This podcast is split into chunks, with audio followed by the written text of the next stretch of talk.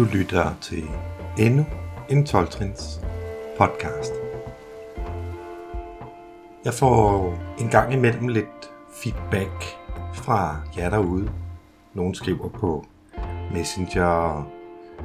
Nogle finder også ud af at sende mig en sms, fordi de kan se, at jeg har et telefonnummer liggende til, øh, hvis man vil overføre penge på MobilePay. Øh, og de fleste skriver nogle rigtig, rigtig søde ting. Og det er jeg altså rigtig glad for. Øhm. og så en gang imellem, så får jeg også nogen, der godt kunne tænke sig noget, noget mere af et eller andet. Og et af dem, det var, det var et ønske om, at øh, der var nogle flere kvinder. Nu har jeg talt op. Der er 21 mænd og 5 kvinder. Så det må sige så være berettiget kritik. Så det har jeg allerede gjort noget ved. Så her kommer Mette.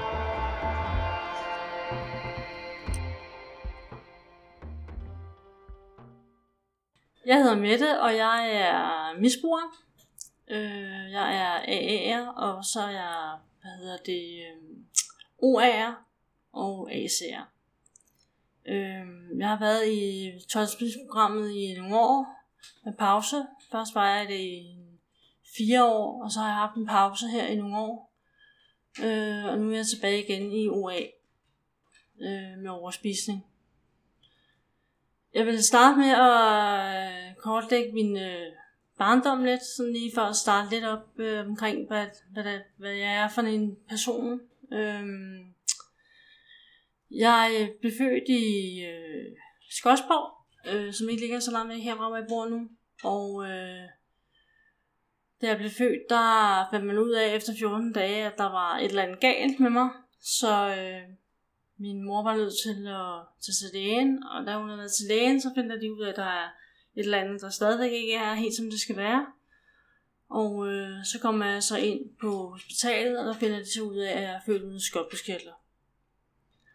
Og øh, så bliver jeg så overflyttet til et andet hospital, et børnehospital, og øh, der siger det så til mine forældre, at øh, de skal nok ikke regne med, at hun bliver sådan noget henne der, fordi nu ligger vi en, i øh, noget, et eller andet, jeg ved ikke, hvad de kaldte det dengang, jeg har bare fået det fortalt. Øh, men øh, jeg lå i hvert fald bevidstløs en 4-6 uger. Og øh, jeg er blevet lagt i en form for koma eller et eller andet. Og øh, så siger de til mine forældre, at de skal ikke regne med, at der bliver mere. Øh, gå hjem og lave en ny.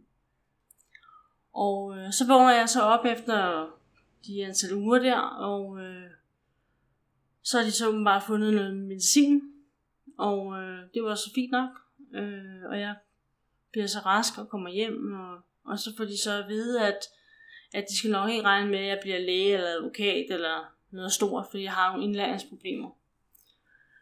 Og der starter min rejse så faktisk, øh, jeg kommer i skole, øh, og har det rigtig svært i skolen, øh, fordi jeg har jo de der indlæringsproblemer, og øh, jeg kommer i noget specielt klasse i første klasse, øh, og må gå første klasse om øh, på en ny skole i noget specialklasse, og så starter hele min rejse omkring ind i skolesystemet, og det der med at være anderledes, og skal prøve at stå igennem, at man ikke er ligesom de andre, og ja. Men altså i det store hele, udadtil, så er jeg jo som de andre. Og øh, derhjemme, der øh, kæmper vi lidt med min mor og fars skændes, så det hele er lidt dysfunktionelt, og jeg ved ikke så meget om det på det tidspunkt, andet end jeg bare ved, at, at øh, nogle gange så ryger min far ud af døren, og andre gange så er han hjemme igen. og min mor er meget hysterisk og meget sur, og vi har en storebror også. Øh, jeg har to søskende udover øh, mig selv. Der er en søster på der er fem år ældre end mig, og så har jeg så en bror, der er 13 år ældre end mig. Øhm, og min storebror, han øh, ryger desværre ud i noget narkotika øh, og bliver narkoman. Øhm, og min søster, det er bare min søster. Hun er fem år ældre end mig, og hende har jeg også lidt med. Øh, da hun jo selvfølgelig er faldet til den på min mors side og er blevet rigtig flot og smuk, og jeg synes bare, at jeg er med det med den store næse og de skæve tænder, og det, det følger mig meget op igennem hele min øh, barndom. jeg føler mig hele tiden forkert, og, og øh, jeg har selvfølgelig venner, og jeg har det også okay sjovt og sådan noget, men jeg føler hele tiden, at jeg er forkert, og jeg synes hele tiden, at det hele er så svært. Øhm, og vi flytter så nogle gange, og på et tidspunkt kommer jeg så op og går op ved en anden skole op i, op i Nivo, og øhm, der begynder jeg også at få en del venner og sådan noget at ses med. Og, øh, og har det også rigtig svært med det. Altså, synes en sådan, at det er alle de andre, der har det nemmere end mig. øh, og øh, ja, der går jeg så til og med, øh, jeg går i 10. klasse. Øh, og så øh, kommer jeg ud, og så kommer jeg på FG Handlekontor. Og øh, det kommer jeg så igennem. Øh, og jeg er så igennem nogle forskellige uddannelser. Øh, og til sidst, eller jeg, jeg er igennem nogle forskellige jobs. Og til sidst så ender jeg så med at gå i lære som smørpersonken. Og, øhm, og det er i 94 eller sådan noget. Og der er jo selvfølgelig gået nogle år, og der har været sket en masse ting i de her år, også, som jeg er meget skrøbelig. Øh, på et tidspunkt, så flytter jeg over i en almindelig klasse, da jeg går i skole, og går så resten af tiden op til, at jeg skal til eksamen. Øh, og går ud af skolen. Øh. Men det lykkedes mig faktisk at komme ud med nogle rimelig fornuftige karakterer. Og, øh, men på et tidspunkt, så går jeg så i lære som øh, smørbrødsjomfru. Øh, og der har jeg så en kæreste, som der er 24, og der har jeg en kæreste, som ikke har ret meget hjemme, og jeg ser jeg ham ikke ret meget, og vi har ikke ret meget sammen, øh, men jeg har en masse med mit job, og jeg, jeg, på det tidspunkt træner jeg faktisk en masse sport, jeg træner rigtig meget, og jeg dyrker meget aerobic. Øhm, og er meget med det, og overvejer også at blive instruktør på et tidspunkt. Øhm, og det gør jeg så, da jeg er færdig med min uddannelse, færdig med min læretid som smørbrødsjomfru, så går jeg i gang med at tage en uddannelse som, som aerobic instruktør. Det var meget inde i 90'erne. Øhm, og det, det er så også fint nok. Det kræver bare ret meget ved siden af. Og... Men efter noget tid, så stopper jeg med det, og så, øh, har jeg så nogle forskellige jobs. Øh, på et tidspunkt arbejder jeg på fabrik øh, på Kudderplads oppe i Humlebæk. Der bor jeg i Humlebæk på det tidspunkt. Øh, det er omkring øh, 95, tror jeg det var. Og øh, der arbejder jeg så der, der bor jeg så i Humlebæk og er flyttet for mig selv og flyttet for min kæreste af, fordi jeg synes sådan ligesom, at jeg ser aldrig så meget til ham, og jeg synes, han er meget egoistisk og tænker meget på sig selv. Øhm, og der træner jeg også rigtig meget sport, og, og jeg er ikke sådan typen, der sidder derhjemme og drikker overhovedet. Altså jeg drikker faktisk stort set slet ikke på det tidspunkt. Øhm, og det betyder ikke sådan, at jeg aldrig gik ud og drak mig fuld eller noget. Det gjorde jeg da nogle gange, når jeg var i byen, men, men det var ikke noget, sådan jeg gjorde. Jeg, jeg tænkte meget på krop og sport, og, og prøvede forskellige ting, løb og cykling og gik til noget svømning, og i håb om måske at kunne prøve noget triathlon på et tidspunkt, men det blev lidt for voldsomt, synes jeg. Øh, ja, hvad så? Så øh, der er jo selvfølgelig rigtig mange ting i det, men øh, efter tre år møder jeg så min eksmand Søren, og øh, vi bliver meget sådan, vi har gået meget længere og snakket sammen, og vi bliver så meget glade for hinanden, og føler ret hurtigt sammen, og flytter i hus og bliver gift, og det hele er meget sådan idyllisk, og, og jeg har haft den her meget lange, hårde tid, øh, og jeg havde sådan lidt på det tidspunkt, da jeg møder Søren, at vi skal til at flytte i hus og sådan noget, ikke på grund af nødvendigvis kun det, men sådan hele situationen omkring os, og vi skal giftes og alt det der. Så tænkte jeg bare, ej mand, nu er det endelig ved at lykkes for mig. Nu er jeg sgu endelig ved at få det rigtig godt. Og jeg synes sådan, at ah, det var sgu dejligt, og jeg var rigtig glad, og jeg synes, jeg var rigtig heldig, og sådan. Jeg har sådan i mange år følt, at når jeg prøvede sådan ligesom at komme op af mine huller, så blev jeg sparket ned igen, og det, det, var sådan, det har altid været sådan et billede for mig, det der indvendige billede. Øhm, Og jeg var også meget hård med mig selv. Jeg var meget sådan selvkritisk og meget sådan, du skal bare tage dig sammen og sådan. Og ting og sager. Krævede meget af mig selv. Øhm, også på trods af, at jeg nogle gange godt var klar over, at det kunne jeg faktisk ikke.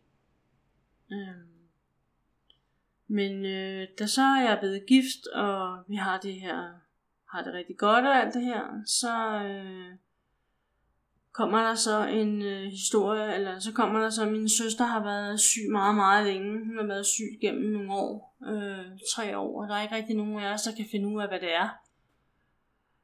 Og til sidst så bliver hun så hævet ind inde på Panum Instituttet, og så får hun så at vide, hvor hun taget nogle DNA-test, og, øh, eller en DNA-test hedder det. Øhm, og der får hun så at vide, at hun har en øh, meget forfærdelig arvelig sygdom. Og, øh, og det var, det var rigtig, rigtig hårdt at få at vide. Jeg havde det. Jeg brød fuldstændig sammen. Jeg kunne slet ikke håndtere det. Altså, jeg tænkte bare, det er løgn, det der. Og det var faktisk ikke accelereret simpelthen så hurtigt. Og jeg, på det tidspunkt, der havde jeg virkelig svært ved at bare selv at acceptere det. Og jeg havde det rigtig svært på mit arbejde. Øhm, og min mor og jeg var uvenner. Og alt var bare kaos lige pludselig fra at være gået rigtig godt. Så gik alting bare øv. Lige pludselig var det bare sort, sort, sort. Og øh, der begynder jeg faktisk at sætte mig ned sådan godt og grundigt at drikke alle på alvor. Altså, og jeg er aldrig rigtig sådan helt blevet klog på præcis, hvad det var, men jeg, kunne, jeg mødte bare, jeg synes bare ikke, at jeg mødte nogen forståelse nogen steder. Og jeg øh, følte ikke, at folk forstod mig, øh, når jeg blev ked af det. Og altså, jeg følte mig meget alene der. Og min eksmand, han var ikke særlig meget hjemme der, fordi han var i gang med at, at starte en restaurant op med en af hans venner. Og det havde vi godt vidst, det havde vi snakket om inden, og det vidste vi godt, så det, han havde ikke gjort noget forkert der, men han, det var bare svært for ham at være der for mig. Og, øhm, og jeg var bare så ked af det, jeg var bare så ulykkelig, og jeg synes bare, det var så hårdt. Fordi jeg har sådan hele min barndom gået rundt og været meget sådan øh, misundelig på min søster, og meget jaloux på min søster. Og, og følte mig virkelig sådan, åh mand, hvorfor brugte jeg ikke den her tid bedre med hende? Altså, hvorfor var jeg der ikke noget mere for hende? Hvorfor, hvorfor, hvorfor skulle det være sådan her? Øhm, og der sker jo selvfølgelig en hel masse. Og øh, det ender så med, at min øh, eksmand, han er forskellige årsager, sælger deres restaurant. Og øh, så begynder ham og jeg så at få noget sammen. Øh, og øh, vi havde så en restaurant sammen i nogle år. Og der accelererer mit drik rigtig meget. Altså der drikker jeg, begynder jeg virkelig, altså jeg havde haft sådan nogle pauser, hvor jeg prøvede at stoppe, og så var jeg begyndt at spænde lidt og gå til en masse motion og prøve at holde op og sådan noget. Men der accelererede det virkelig. Altså det gik virkelig stærkt. Og øh, ja, så øh, efter nogle år, så stopper vi øh, den her restaurant, fordi vi synes ikke rigtigt, vi har kræfter til det mere efter tre år. Og der er vi faktisk ved at få kørt den godt og grundigt op. Men øh, der havde vi bare ikke flere kræfter tilbage. Vi var begge to trætte og slidt ned, og vi gad bare ikke mere. Og øhm, vi øh, sælger så restauranten og flytter så til Birkerød. Øhm, og der begynder jeg også, jeg, jeg begynder, eller der drikker jeg også rigtig pænt meget. Øh, og vi er sådan lidt ude i noget med noget gæld og ting og sager. Vi er ikke sådan kommet helt godt ud af det med den restaurant, der vi kommer ud med noget gæld og sådan noget. Og vi bliver sådan nødt til at flytte igen op til øh, farm, for at, fordi min øh, kære eksmand, der er begyndt at søge noget gældssanering. Og der får vi så at vide, at hvis vi finder et sted, hvor der er husleje, med huslejen er billigere, så, øh, så kan vi måske klare den, eller så kan vi få gældssanering. Og det gør vi så. Men det hjælper ikke på gældssanering. vi får stadig ikke noget gældssanering.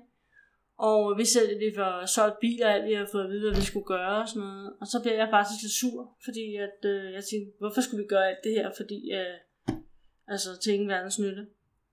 Øhm, og så øh, vælger jeg faktisk at, at sige, det her, det gider jeg sgu ikke mere. Nu er jeg fået nok. Og så øh, og der var jo selvfølgelig en masse andre grunde også. Men, men hvis jeg skal tage den, som er i, i, i Drix så var det nok sådan lidt, nu, nu er det ikke, som det passer mig. Og der var jeg godt ved at være godt og grundigt alkoholisk der. Altså, der var mine tanker begyndt at blive sådan meget... Altså, hvis ikke jeg kan lige lukke i bæreriet, så skrider jeg.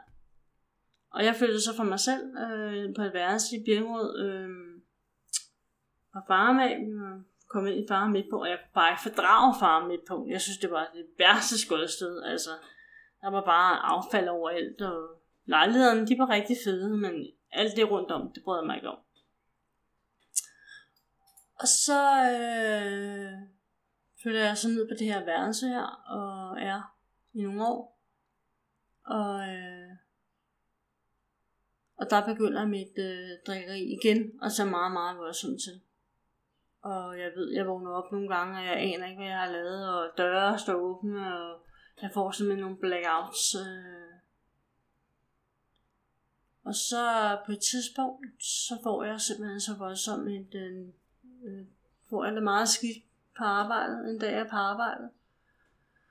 Øh, og der er også, øh, der, arbejder på sådan et produktions, øh, med produktion øh, oppe i sådan et lille firma oppe i Allerød. Og øh, der bliver jeg simpelthen bare dårlig lige pludselig og må tage hjem og gå over til fagforeningen. Den lå heldigvis lige over på den anden side af vejen, sjov nok. Og øh, så sagde jeg til mig, at jeg nok fået en depression, og så gik jeg hjem, og så var jeg på arbejdsformidlingen, og ting og sager, og så blev jeg sygemeldt, og jeg havde det rigtig dårligt. Øh, og jeg fik så at vide, at jeg skulle holde op med at drikke, fordi hvis jeg skulle, så fik jeg noget medicin, og så fik jeg at vide, at jeg måtte ikke drikke. Det holdt jeg, gjorde jeg så også for en periode, men det kunne jeg jo selvfølgelig ikke holde. Så jeg begynder jo at drikke igen, samtidig med at tage medicin. Og det er jo ikke skide smart, når man er på antidepressiv medicin, men øh, det gør jeg. Og, øhm, og jeg har også noget, jeg får også noget tryksal på et tidspunkt, tror jeg det hedder øh, fordi jeg har sådan noget tankemylder hele tiden, og jeg er virkelig den at skrave bunden der. Og øh, på et tidspunkt, så bliver jeg så tilbudt et øh, forløb i Psykiatrifonden øh, mod stress og depression. Og det tager jeg ja til. Og det var så en, jeg tror det var en 14 dage, eller jeg kan ikke lige helt præcis huske, om det var 14 dage, eller hvad det var, en måned eller tre uger eller sådan. Og øh, det var rigtig rart. Der lærte jeg en masse om, vi lærte en masse om stress og faktorer og hvorfor og sådan noget. Og så, bliver, så, så får man så et, øh, et, øh, et schema til sidst om, hvordan det var ledes, og så skriver jeg så, jeg synes stadigvæk ikke helt, jeg er kommet mig. Og det var jeg så heller ikke. Og så kommer jeg så på et langt forløb. Men for at komme på det lange forløb, der ringer kommunen så til mig og spørger mig, om jeg må få nogle oplysninger via min min psykiater. Og det siger jeg ja til, fordi det skal jeg give tilsammen til, for at komme på det kursus der. Og det var 10 uger. Og det er som, øh, at man kommer i noget jobtræning bagefter, eller løntilskud. Og så er man så, den maj kan man så komme ud tilbage på arbejdsmarkedet. Og det havde jeg sat mig for, det ville jeg i hvert fald rigtig gerne. Og så, øh, ja, hvad? Så øh, jeg har så ringet op en dag af en øh, nede fra kommunen, der spørger mig om, de havde hørt sådan lidt, jeg havde snakket lidt med min psykiater om, at jeg synes, jeg drak ret meget, og, og han, han kommenterer ikke rigtig yderligere på det, sådan, og så siger han til mig, skal du nok passe lidt på med, når du tager medicin og sådan noget, men, men altså, ja, jeg siger så bare, ikke? Og så det er bare det. Og så tænker jeg ikke mere om det. Men så har han bare, da jeg så giver tilsavn til, at de må godt få oplysninger af ham, så har han, nævner han så det her for dem. Og øh, så siger hun så til mig, jeg kunne godt lige tænke mig med det, siger hun til mig, at vi lige kommer ned på misbrugscenteret og lige snakker med dem dernede, og vi lige fortalte om det. Og jeg var godt klar over, at den er gal. Jeg var godt klar over, at den var helt gal. Altså, så inden jeg skal derned, der tænker jeg, at jeg må skulle lige ned og hente tre flasker vin. Så jeg sad og drak mig stank på karl i aften, før jeg skulle derned. Fordi jeg vidste godt, da jeg kom derned næste dag, at det, der ville bordet fanget.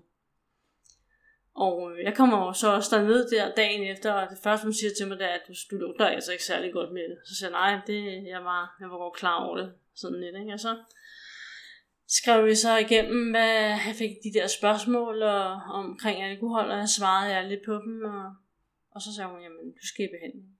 Og så kom jeg i behandling på Frederiksberg Center, øh, hospital, og øh, startede op der, og fik øh, Ansepus og Resolid i starten.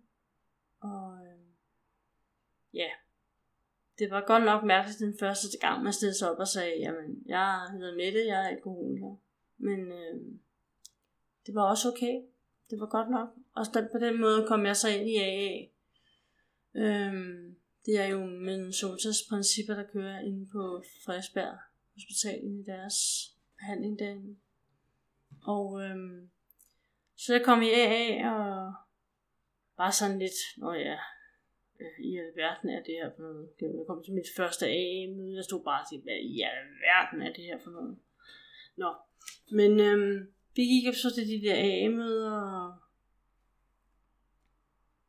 og ja, jeg ved ikke, altså da jeg var færdig med behandlingen, der tænkte jeg, fint nok, jeg er ikke alkoholiker, jeg tager mig sgu lige et glas vin. Jeg havde overhovedet ikke forstået det.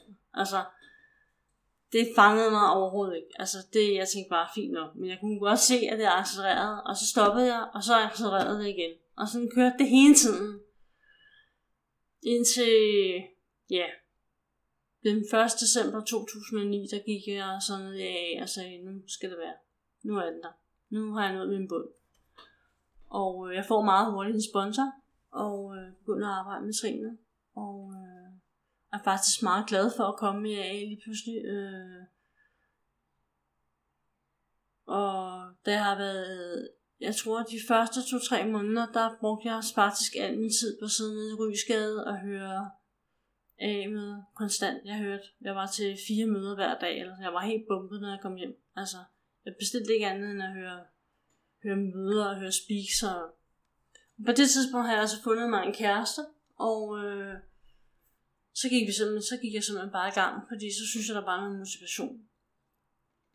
Øh, og det gik også rigtig godt. Øh, og jeg tror faktisk, at da jeg når frem til at i januar måned, der inviterer min øh, daværende kæreste mig så på ferie, og der er lidt sådan et, det gør man altså ikke før efter to år. Nej, det ved jeg godt, men nu er jeg også inviteret og siger til min sponsor, ja, det var hun godt nok ikke glad for. Nej, men øh, nu tager vi ned og så er det. Og vi tog ned og der var ikke noget, jeg klarede hele ugen. Øh, og det var jeg rigtig glad for, for jeg havde faktisk kun været i øh, to måneder eller sådan noget der. Og det var rigtig hårdt at tage på ferie, fordi man har bare lyst til vin, når man kommer ned i varmen. Ikke? Og så, det var ikke så... Men jeg kommer igennem. Det var godt nok med en egen ude på kanten der, men altså, jeg kommer igennem øh, den uge der. Og kommer også hjem og har været ædru hele ugen, og er ædru, når jeg kommer hjem. Så det var, det var rigtig godt. Og øh, så kommer jeg på, så kommer jeg ud i et nyt forløb. Øh, så bliver jeg spurgt, om jeg vil på Kofod skole. De har et øh, projekt, der hedder Projekt Forbart, hvor man sådan er igennem sådan en udslusning. Øh, også til arbejdsmarkedet. Og øh, der er, det er så mit nummer to udslusningsmøde. Øhm, og for lige at springe tilbage til det der, jeg var i Psykiatrifonden, så kommer jeg efter min, min øh, alkoholbehandling tilbage til øh, Psykiatrifondens øh, øh, hvad hedder det, afklaring og kommer ud i arbejde. Men øh, der kommer jeg til Kofod skole der for at springe frem til den nutiden, eller den tid der i 2000 og, hvad har det været, 10 må det være. Øh, I marts måned 10, der har jeg været ædru i tre måneder, tre-fire måneder. Og øh, der kunne jeg godt mærke, der var jeg godt pirlig der. Og der var jeg så op og snakke med, med ham lederen der, som var leder for det projekt der. Og ham havde jeg det godt nok lidt, ans, lidt stramt med. Men øh, jeg sagde ja til projektet, og det var også et rigtig, rigtig godt projekt. Øh, jeg, øh, efter noget tid, jeg er på Kofods skolen, så kan jeg godt mærke det her af her. A, det begynder jeg at få det sådan en lille smule stramt med. Øh, men jeg er meget, også meget glad for det samtidig med. Men min sponsor og jeg kommer ikke sådan helt så godt ud af det med hinanden. Øh, og jeg går så hen, jeg får så en rigtig god kontaktperson derinde. Og han er virkelig, virkelig sød. Øh, og han øh, siger så til mig, jamen Mette, hvorfor prøver du ikke af? Ja, men nu sidder jeg her i min fjerde trin, og så skal jeg forfra. Og, ja, ja, sådan er det. Sådan. Okay. Så hoppede jeg så på NA, og stoppede mit uh, sponsi med min sponsor, og hoppede ind i NA, øh, og fik en ny sponsor i NA, og øh, var meget glad for NA. Jeg øh, på et tidspunkt øh, er både service, og det har jeg så også haft i AA, meget service, og det har jeg så også i NA, både som at lave kaffe og mødeleder, og altså, det er meget aktivt, og det, fordi det giver utrolig meget at være, have serviceposter i AA. Det gør ligesom, at man føler, at man er en del af noget. Og det er ligesom også det, jeg hører fra dem, der har været der i mange år. Så det er ligesom det, jeg tager til mig. Øhm, og da jeg har været i AA i, en AA i fire år, så øh, føler jeg faktisk, at jeg er ved at, øh, at være sådan lidt, ah, nu må det være det. Nu må, det, nu må jeg have en pause. Og da jeg går ud derfra, der har jeg så fået min tredje depression. Og jeg er i gang med den, øh, der er jeg lige flyttet fra min kæreste. Og øh, der er jo ligesom et mønster i det her, øh, med de der kærester der. Jeg går, når jeg ligesom ikke rigtig gider det mere.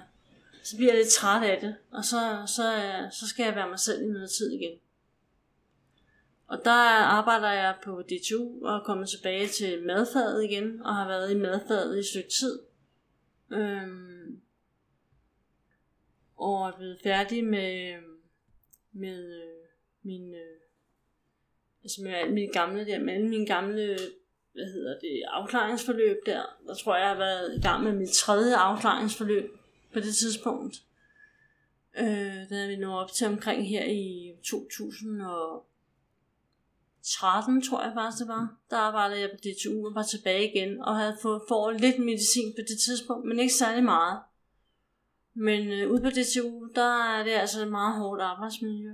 Og øh, man får virkelig lov at knokle for sine ting derude. Og øh, jeg ved ikke rigtigt, hvad der sker, men, men en komponent af, at jeg lige pludselig havner heroppe i min lejlighed, øh, fordi jeg har valgt at gå og være, gerne vil være alene igen. Og der begynder at ske ting og sager på mit arbejde, så får jeg det rigtig dårligt, og så er jeg simpelthen nødt til at melde mig syg, og så får jeg en depression, der siger bare fem. Altså, den tænkte bare, hold da op. Altså, det var da virkelig noget, der... Det var virkelig, virkelig ubehageligt. Det var sådan, at jeg vågnede op om natten, og havde bare, jeg var helt stram over brystet, og det ham, mit hjerte, det hamrede bare, og jeg kunne næsten ikke trække vejret, og jeg havde det rigtig dårligt. Så øh, jeg blev så nødt til at ringe og melde mig syg, og øh, jeg er faktisk rigtig ked af det der, fordi jeg lige fået arbejdet mig op efter kunne få skole og havde fået været ude i en masse arbejdsting og sager, arbejdsprøvninger og, eller øh, hvad hedder det, afklaringsforløb og, og ting og sager. Øhm, og så tænkte jeg, ej, det var lidt ærgerligt, at nu er jeg lige kommet tilbage, og jeg havde været der i to, to-tre år, og jeg var, men det, det var virkelig et hårdt arbejdsmiljø, det var det. Og sådan var det. Og jeg var meget sådan stolt over, at jeg kunne være der, fordi jeg synes virkelig, når man kunne være der, så kunne man noget. Altså så, det var et virkelig hårdt arbejdsmiljø, og jeg fik at vide på det tidspunkt, at jeg var en af de, en af de bedre dernede, så det var, sådan lidt, det var jo lidt en sejr. Øhm, og på det tidspunkt, der betød job rigtig meget for mig, og det har job faktisk altid gjort. Altså, job har altid betydet meget for mig, job og uddannelse og sådan noget. Og det har altid været sådan noget, jeg har følt, jeg skulle leve op til, og jeg var heldig, hvis jeg nu kunne komme derhen og være, og derhen og være og sådan noget. Øhm, men øh, i 2014 hedder det så, der må jeg så melde mig syg og med depression igen. Og det var så min tredje depression. Og der var jeg til psykiater og læge igen, og fik udskrevet mere medicin. Og efter nogle måneder får jeg så at vide, at jeg skal nok forvente, at jeg aldrig nogensinde kommer ud af det her medicin igen. Det er, det er for resten af livet. Og jeg tænkte, ja ja, altså, det skal jeg lige høre fra nogle flere læger, det der. Altså, de bare komme og proppe medicin på mig, og så tror jeg, men den var altså god nok. Jeg fik det at vide fra flere forskellige læger, og, og jeg tager stadig meget medicin. Øhm, men i år 2014, lige omkring der, da jeg skal til at gå sygemeldt, så kommer jeg til min læge, og så siger jeg, hvad skal jeg så gøre nu? Fordi nu står jeg her, og jeg har faktisk sagt ja til en hund. Nå, siger han, det skulle da fint, siger han så, fordi øh, du skal rigtig meget ud og gå turen om, så passer det jo fint. Så havde jeg så min lille valg der, som jeg stadig har, altså hun er ikke valgt mere. Men øh, hun er så blevet fem og et halvt år, og hun er rigtig dejlig. Jeg elsker at gå ture med hende. Øhm, men øh, i den tid fra jeg stopper i NA, jeg stopper i, jeg kan ikke huske om det er 14, jeg stopper i NA. Jeg bliver lidt sådan lidt, øh, jeg bliver lidt midt af det. Jeg tror også, jeg har nævnt det før.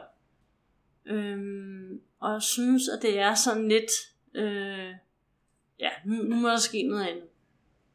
Så jeg har nogle år fra 2014 frem til nu her 2019, hvor jeg så får problemer, ikke med alkohol, men med spise. Spise, øh, at jeg spiser på mine følelser. At jeg oplever, at det har flyttet sig frem fra min fra min mad, og så, eller fra mit alkoholproblem over til mad. Jeg spiser på mine følelser, og det accelererer, og jeg kan godt se, der sker virkelig noget med vægten og ting og sager, men jeg kan ligesom ikke styre det, og jeg kan ligesom ikke komme ud af det. Så her i marts måned, der vælger jeg så at gå i OA. Øh, og det har jeg været rigtig glad for, at jeg har gjort. Øh, og i dag, der sidder jeg i, har jeg fået sponsor. Det har jeg faktisk haft næsten lige fra starten af, og i gang med 10. trin, maj ned mod 11. trin. Og, men jeg er godt klar over, at, at der skal noget mere på. Der ligger noget under de der følelser der. Og det skal jeg så ind og have bearbejdet. Øhm. Men jeg synes, at det at komme i... Altså, Tonsens-programmet er utrolig godt. Og det holder utrolig meget af fællesskaberne. Øh, jeg har også lyttet til rigtig mange af de her podcasts, der har været. Og jeg synes, at, at på mange måder, så er det bare den der afslappethed, vi har i fællesskaberne, den måde, vi er på over for hinanden. Vi er meget tolerante og meget afslappet, og når jeg kommer ind i OA, mine skuldre kommer helt ned, og jeg føler mig utrolig godt tilpas. Og det har været en rigtig, rigtig hård kamp, jeg har været igennem. Øh, men jeg er, ikke så i, jeg er ikke så meget i offerrollen mere. Jeg er nok mere sådan der, hvor jeg ligesom konstaterer nu, at sådan her har det været, og nu er det sådan her, og det er bare sådan. Øh, det er ikke så vigtigt mere, om det er de andres skyld. Det er vigtigt, hvordan jeg forholder mig til tingene. Og det er vigtigt, at jeg har min højere magt. Og det er vigtigt, at jeg gør de ting, jeg har hver dag på min checkliste og jeg får gjort de ting, og jeg får ringet ud, og jeg får arbejdet med tingene. Fordi det er der, at det virker. Det virker, når man arbejder på det. Øh, og eksempel, jeg kan give, det var, at jeg faktisk her for nogle uger tilbage, lige inden jeg tog til konventet, eller til stævnet nede på Stævnes, lige ugen før, eller to uger før, der havde jeg haft et meget, meget voldsomt øh, tilbagefald. Jeg tror bare, det var weekenden før. Og og øh, jeg måtte sætte mig ned og snakke med min sponsor om det og sige, hvad, hvad, hvad, hvad pokker er det her for noget? Og så blev vi enige om, at jeg kunne skrive til hende, hver gang jeg havde et eller andet problem, eller jeg stod med en følelse, eller jeg, jeg gjorde nogle ting, øh, jeg havde en følelse, jeg var ked af det, så kunne jeg skrive til hende, jeg er ked af det. Og så kunne hun skrive næste rigtige handling, og sådan kunne vi køre hele dagen, og jeg kunne ringe til hende og sige, lige nu er jeg stresset og træt, og, og jeg kunne virkelig mærke, at det hjalp på min sukkertrang, at selvom jeg ikke lige kunne komme til at spise de der tre måltider, som man snakker om i A, snakker vi meget om de tre måltider, så, øhm, så hjalp det mig utrolig meget til at holde ved, fordi det er den der udhold, det er den der afholdenhed, at blive ved med at afholde. Fordi de første tre uger, der er det rigtig spændende og interessant, og I er ude, hvor jeg kan, og hvor jeg er god og sådan noget, og man roser selvfølgelig også sig selv. Men, men, men, men det er at kunne blive ved med at gøre det. Det er der, man har brug for de rigtige redskaber. At kunne blive ved med at sige, jeg har min sponsor, jeg har mine ting, jeg kan gøre. Jeg kan gå hen og bede til min højere magt. Jeg kan lægge det op til min højere magt. Der er så meget, jeg kan gøre hele tiden. Jeg kan øh, altså, ja, læse mine bøger, hvis der er det. det. Fordi så afleder det også dine tanker væk fra sukkertræden. Det kan man også lige gøre, når man er på arbejde, men det kan man gøre, når man kommer hjem. Eller hvornår man nu har tid, selvfølgelig. Øh, men det har givet mig rigtig meget, og jeg ved også, når jeg er til OA-møde, øh, vi snakker rigtig meget sammen bagefter. Øh, vi er flest kvinder til OA-møder. Vi har også nogle enkelte mænd, der kommer, men øh, der er plads til flere. Øh, fordi det er jo så forskelligt for mange af os, hvordan vi gør det. Der er jo ikke én måde at gøre det på. Der er mange måder at gøre det på. Men øh, den der afholdenhed og de der følelser, der tager fat i en, og kan få en til at gøre mange sjove ting, det er, det er ret interessant, hvordan det fællesskab kan gå ind og hjælpe. Øh, og det, det budskab, det er vigtigt at få ud. Specielt for mange af de nye, fordi at som ny kan jeg godt huske, at jeg tit tænkte, hvad pokker er det her? Er det en sekt eller sådan noget? Altså, folk jeg går rundt nogle gange og siger, om jeg er et eller andet øh, højere magt, så står de bare glor på mig og siger, at hun er fuldstændig bims oven i hovedet hende der, ikke? Men altså, det virker for mig, og, og, og jeg er sådan lidt begyndt at komme derhen, når det virker for mig, altså, hvis de beder mig om at stå på hovedet, hvis en sponsor beder mig om at stå på hovedet, og det går væk, så står jeg på hovedet, og det går væk. Fordi hvis jeg ved, det er det, der virker, så kan det godt lyde sådan lidt frelst, men så er man næsten parat til at gøre hvad som helst. Fordi at man bliver også træt af at være i det der sukkerhelvede, og så spiser man på sine følelser, eller så drikker man på sine følelser, eller så har man en adfærd på sine følelser, eller noget. Og det synes jeg virkelig er, er flot, at man kan, at man kan have det, at man, at man kan have gå ud til sine fællesskaber, og så kan man bare, og folk betaler ikke dyre domme for at sidde hos psykologer, og jeg har selv gjort det, og psykiater, og, og så er det i virkeligheden så simpelt og så enkelt, hvis man gerne vil have, at det skal være enkelt. Øh, det synes jeg er rigtig godt. Så øh, jeg er mange fortrøstningsfuld på fremtiden, og øh, har selvfølgelig planer om at være afholden. Det er, har sine udfordringer stadigvæk, det har det absolut. Og det vil jeg nok blive ved med at have meget længe. Men øh, jeg besluttede mig for, at jeg vil gøre det, og øh, jeg har det godt med det. Så det var sådan set bare øh, min historie. Tak for mig.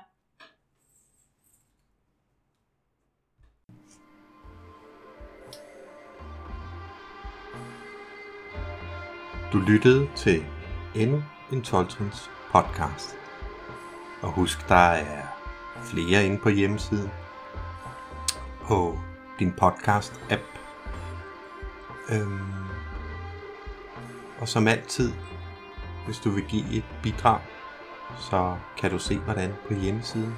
Det er der nogen, der vælger at gøre, og det er meget velkommen. Øh, nogen sender mig en kommentar på det, vi har lavet herinde, og de er lige så velkommen.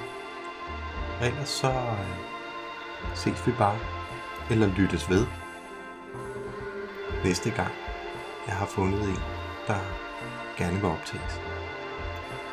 Tak for mig.